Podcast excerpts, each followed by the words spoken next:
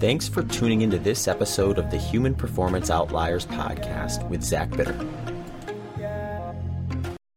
All right, everyone, welcome back to another episode of the Human Performance Outliers podcast. I'm your host, Zach Bitter, and today I have a solo topic based episode for you.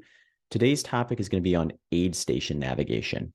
I have a couple of reasons why I wanted to record this podcast. One is because I've been getting a lot of questions about this, and I think it's a really good question, especially as the event that you are doing starts getting a bit longer and you essentially have yourself in a position, especially for longer trail races, to spend a wider range of time in aid stations. And when we look at things like moving time versus non moving time in a longer event, like say 100 miles on a trail, it can be something that can be very consequential in your finishing time or the way I like to look at it, finding that balance between being prepared enough by not neglecting the things that the aid station can provide for you that will help you actually move faster out on the course, but also don't put yourself in a position where you need to be running faster than you actually would had you been a little more efficient.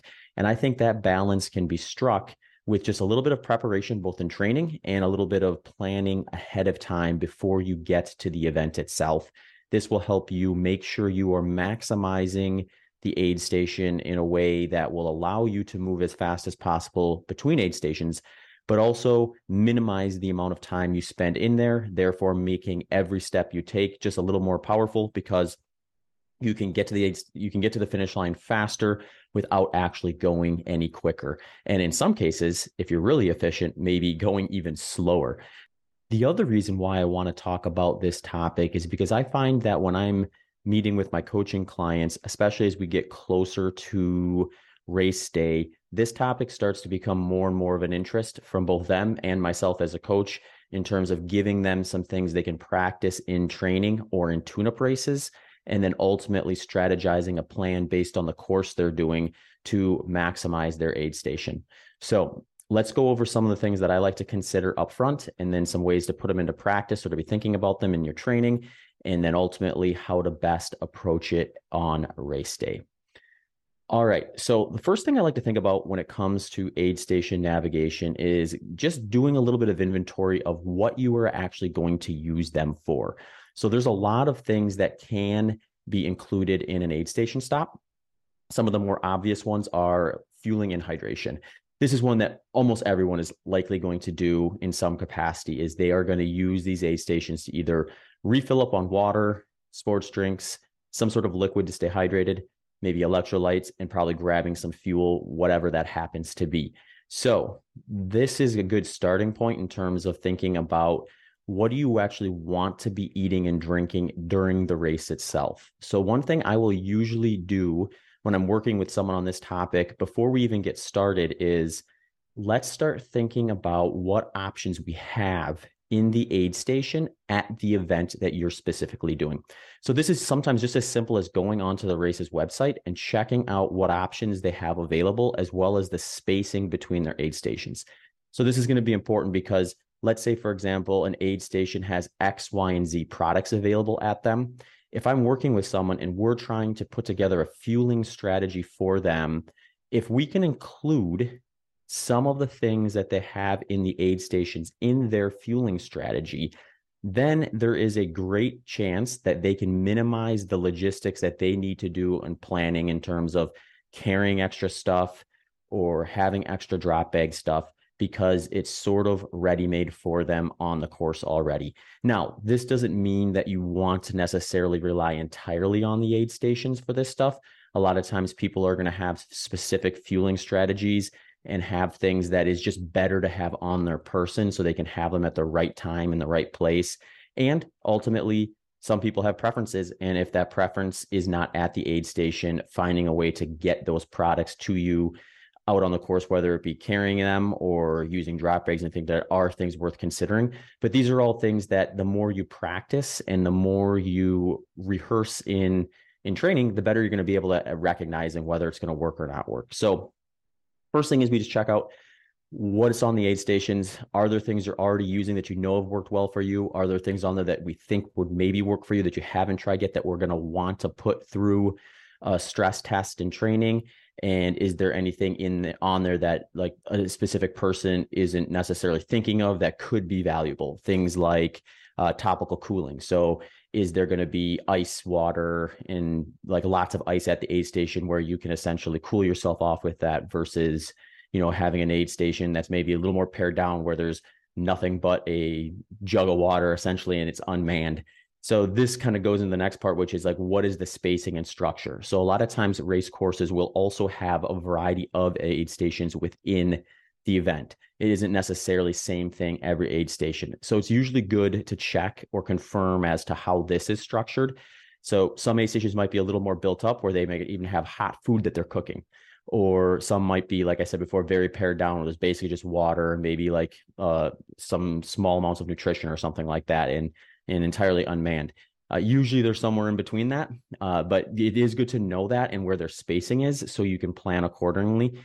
Uh, the next is the actual spacing from a distance standpoint. So, one thing that we'll want to actually start putting into practice in your training plan, especially near the end when the long runs are getting longer, is really kind of trying to figure out what you're going to need and how much of it in a given time frame.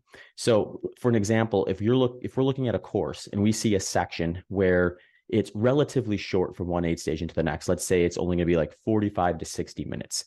Planning from that aid station to the next, we are going to want to have practice and training that allows us to know what is your needs in that 45 to 60 minute window. And if we want to unpack that even more based on the temperature of the day because that can dictate fluids and things like that at a little bit of a higher level. The other thing the other example would be let's say it's a, a, little bit more of a longer stretch in some races we'll have a combination of these things where maybe you have a longer stretch like 10 11 12 miles from one aid station to the next.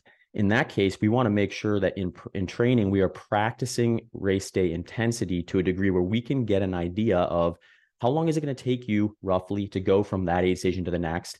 And because of that, how much should we plan on you bringing or resupplying at that first aid station to make sure you actually get to that next aid station with the right amount of uh, electrolytes, hydration, fuel, or everything, anything you're going to potentially need in that stretch of time. And Finally, we want to also take a look at the course profile because this can dictate things as well. You can have a situation where one aid station to the next is longer in distance than the next one, but since it's all downhill versus the other one being all uphill, it's going to actually take you longer.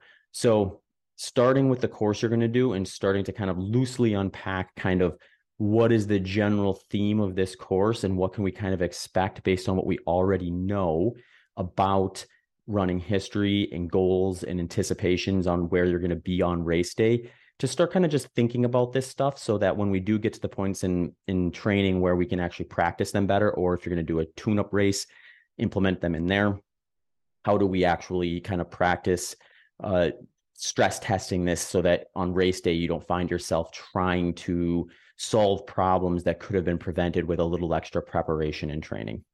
Okay. So that's kind of like the intro to kind of how I like to kind of start the process. Once we sort of have a little bit of an idea with that, the next step is backing up and simplifying a little bit in terms of let's start getting some actionable things that we can start practicing and thinking about versus building up this monster that could be aid station navigation in your head so that the more we can kind of think about this, the more we can break it down into simple, actionable items that aren't going to feel overwhelming when you're out there managing the stressors of the day. And this becomes a good spot to begin thinking about what are the things you're actually going to try to use.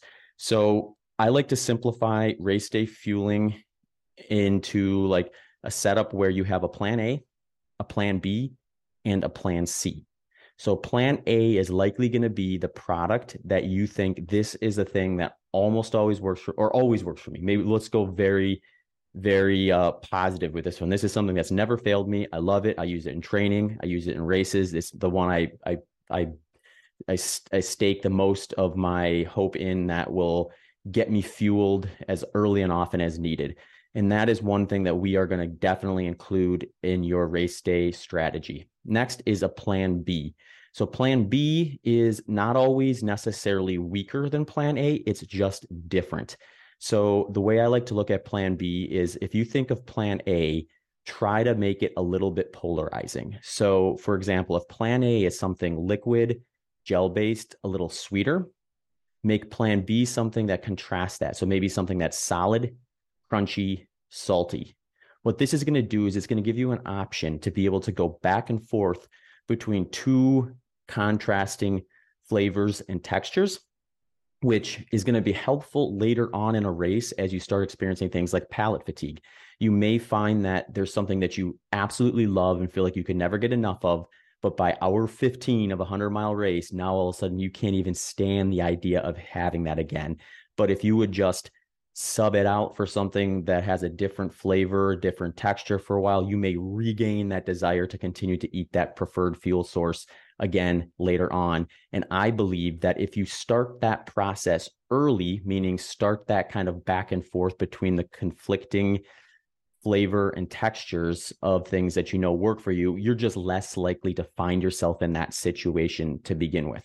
So you have your plan A and your plan B, and those are going to be like I said, the conflicting flavor and textures. So an example that could be like maybe you're going to use some sort of like liquid calorie source that's a little sweeter for plan A.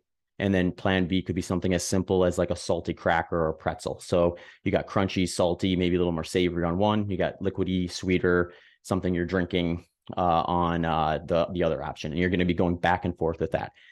Uh, sometimes, like I said earlier, those can be things that you're finding in the aid stations, and it's not a bad idea to check aid stations and see if there's any any uh, just similarities there, where it's like, oh, you know, like my plan A is close enough to this, where if I have to swap in and out, it's not going to be that big of a deal.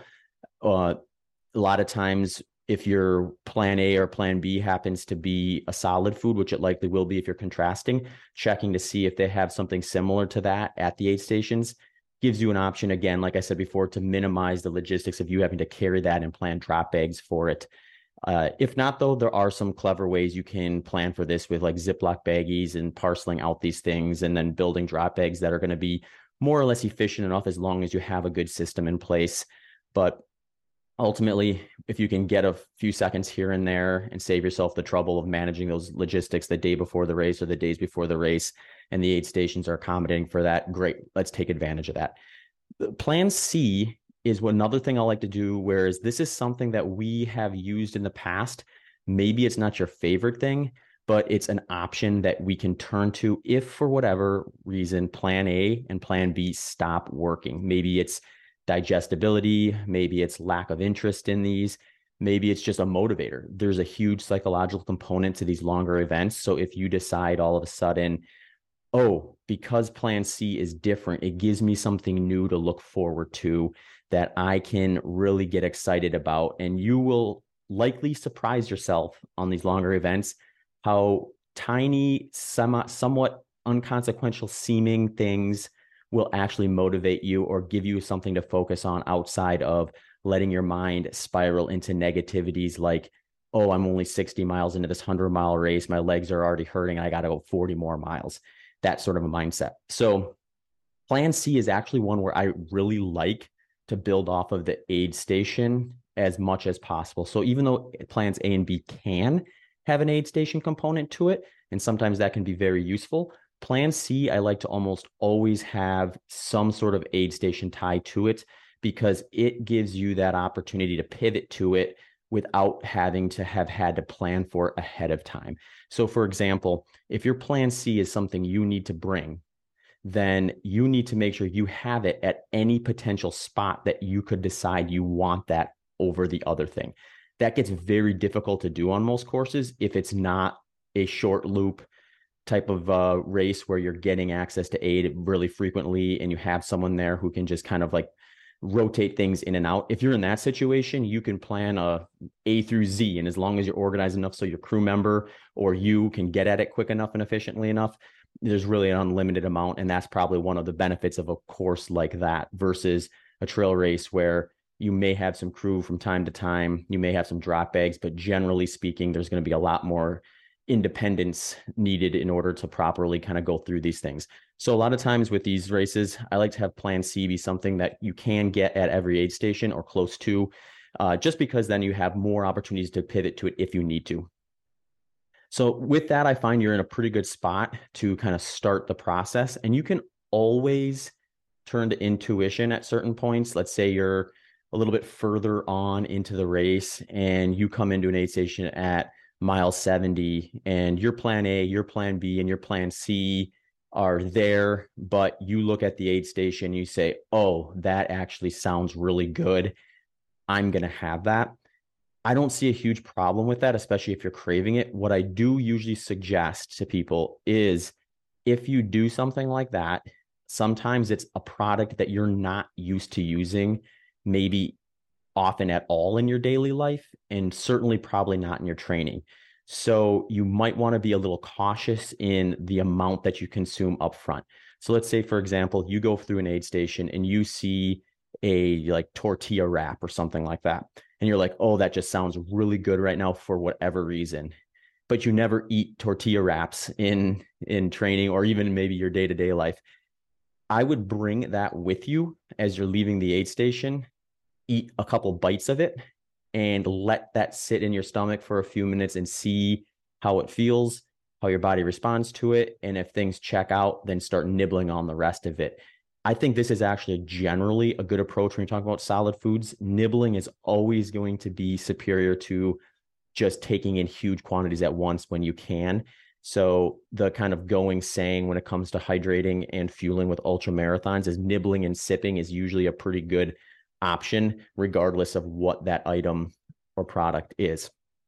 Okay, so now let's talk about the actual act of getting and consuming these products as you're moving through the course and ultimately through the aid stations themselves.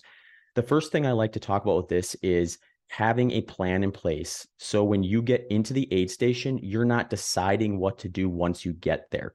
The biggest killer of time or the biggest addition to non moving time that I see with ultra marathoners is rolling into an aid station with no idea what they're going to do until they get there. And then they start perusing around, trying to figure out what it is they want, what it is they need. And that ends up basically putting a fast forward on the time. You will be shocked at how much time piles up when you go in with that approach versus how slow the clock can feel like it's moving when you're out there on the course. So I very much encourage people to go into aid stations with an intent. And I find the best way to do this is to one, have those things planned out ahead of time that I mentioned with your plan A, your plan B, and your plan C. So you kind of have an idea of the options available to you. And then when you're about, say, somewhere between a kilometer to a mile outside of that aid station, that becomes the zone of deciding what it is you really want to do in there. So you probably have a general idea, you have a formula or a process that you've been practicing and training, but when you get that kilometer to a mile uh, well, out from the aid station, starting to think, okay, at this exact moment in time, what is it that I actually need to get and start putting together an order of how you're going to do that based on your knowledge of the aid station from your pre-race preparation. So this could be something as soon as as simple as okay, I'm going into this next aid station.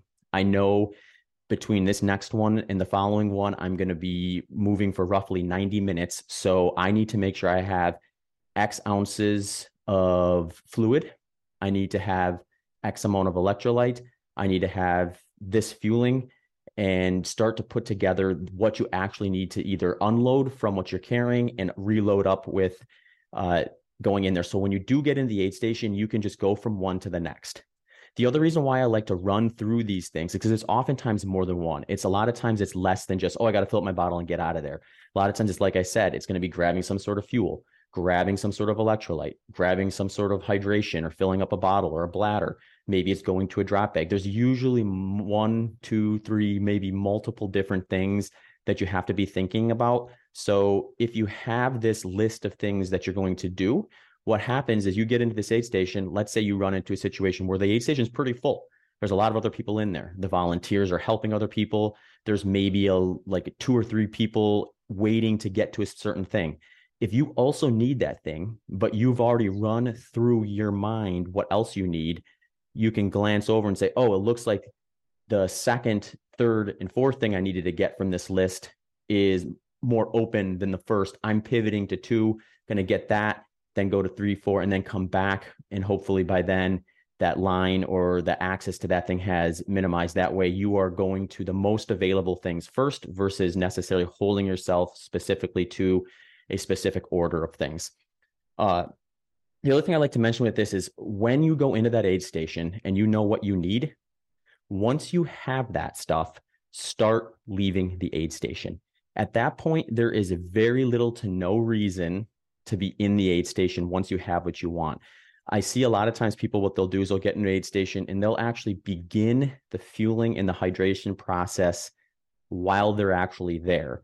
And to some extent, there's a little bit of that that can be done that I could see justifiable for, say, like let's say it's a warmer race and you're taking in a, quite a bit of fluids, and you decide I want to get in this aid station, I want to drink X amount of ounces of fluid in the aid station, so that when I leave, I don't have to carry that extra bottle, or maybe you have to carry so much from one to the next that you've got a pretty big pack. So getting a little bit in is going to be in your best interest just to make sure you're hitting your targets. If that's a situation, just go in knowing that that's the situation. But I usually suggest don't make that the norm because it ends up just wasting time that you could at least be walking at. So, what I like to think of is like it's going to be a lot easier to eat and drink when you're walking or hiking than when you're running. So if you save, say, a couple of minutes by getting your stuff in the aid station, whatever happens to be, and then start walking out while you're sometimes even packing it into your pack or your handheld or your pockets, and then beginning that eating and drinking process while you're walking, you've turned non-moving time into at least slow moving time. So you're you're essentially covering some ground you wouldn't have otherwise, and you're giving yourself an opportunity to consume some of that stuff at a much easier pace than you would have to if you said just stayed around that aid station extra couple of minutes, getting that stuff situated or beginning the eating process. And then you start running out. And now, as you're running, you have to start kind of beginning that process while you're moving at a little bit of a faster pace. So, getting in, getting out as quickly as possible is uh, is the way to do it. And starting some of that stuff, even if it's at a walking pace, leaving the aid station, is uh, going to save you some time on the back end the other thing to think about is it's not always about eating, drinking, and restocking stuff at these aid stations. Sometimes there is reason to say, sit down, change your shoes, change your sock, address a blister, change clothes, do topical cooling, all that stuff. This stuff is all fine. But what you want to do is include that in that planning process, both before the race and during the race. So your pre-race preparation, maybe you know from prior experience, or you think just to be safe at 60 miles in this race, I'm going to have a shoe and sock change. Different topic for a different day as to whether that's worth it. Uh, I think there's situations where it is, and there's also situations where it's kind of just a waste of time. But let's go with the mindset that for whatever reason, this is something that should be considered. And you're going to put that at a specific aid station, just going in knowing, okay, at this aid station, I'm sitting in that chair and I'm changing my shoes and socks or I'm going in this aid station and I'm putting on warmer clothes because I'll be heading out into a cooler section of the night. Just go and knowing that that's part of the process and start asking yourself whether it's because you have a crew there or you have a specific setup. Are there things that I can pair with one another that are optimizing that process? So I'm doing two things at once versus one at a time and things like that. And a lot of times, just thinking through this will highlight some spots where you can just save a few seconds here and there, which over the course of many aid stations can add up to minutes and sometimes even dozens of minutes depending on how long these processes are and how much stuff you can actually like eliminate over the course of say a race as long as 100 miles. Okay so let's do a quick review of aid station navigation here. So first things first you want to before you even start a training once you've got that race picked start looking at the website and familiarizing yourself with what options you have at this particular event between what's at the aid stations as well as distance between the aid stations. That way, you can start piecing together uh, a beginning of what your plan A, plan B, and plan C may look like in terms of options you have available to you, as well as getting an idea of the spacing between aid stations. So you know that in training, whether it be your long runs or tune up races, how you're going to practice and fine tune your actual needs over specific time frames for the variance you may have between short stretches between aid stations and longer stretches between aid stations. From there, you can begin to practice these things in training. as ways to kind of stress test whether the plan A, plan B, and plan C is actually going to work the way you want it to, and just get confidence and confirmation that it is indeed the strategy that is going to present the least amount of risk from both a digestion and a dehydration or a lack of interest on the race day itself. Next, you want to start thinking about what it is you are going to likely be needing when you enter the aid stations. So, this is a little bit more of what do I do on race day itself?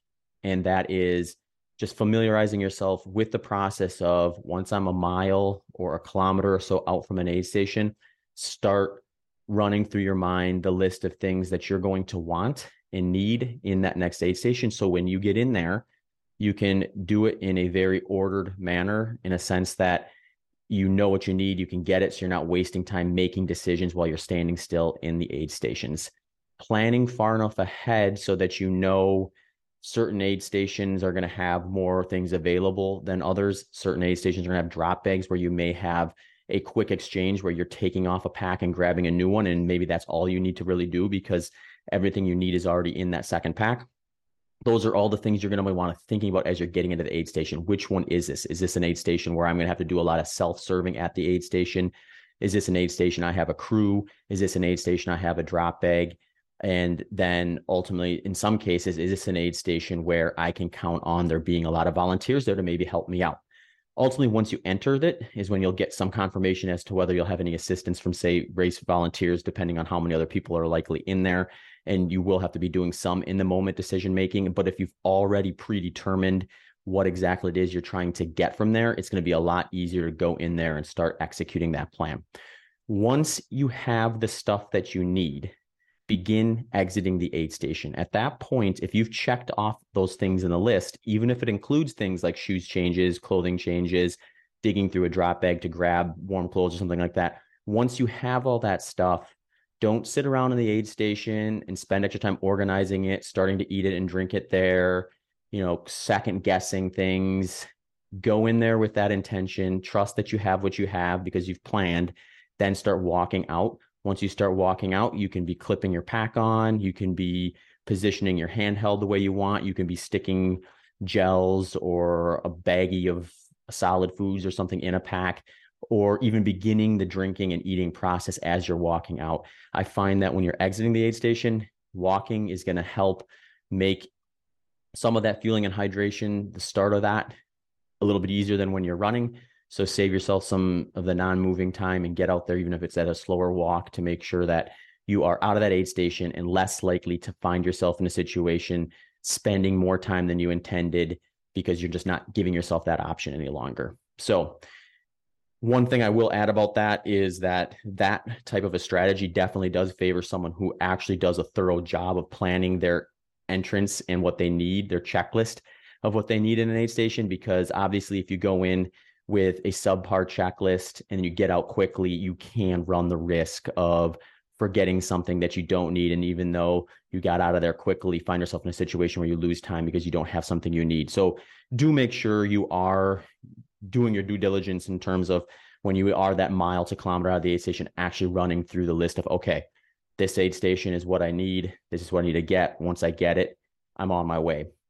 All right that is aid station and navigation, folks. If you have any follow up questions to that or anything you'd like to add, because ultimately there is some individuality with this. I'd love to hear about your experience, what's worked for you in the past, what are areas of flexibility, what are areas that are a little more firm for you or that you think are a little more universal principles. Send them my way. I would love to hear them. Otherwise, until next time, this is the Human Performance Outliers podcast with your host, Zach Bitter. Thanks for tuning into this episode of the Human Performance Outliers podcast with Zach Bitter.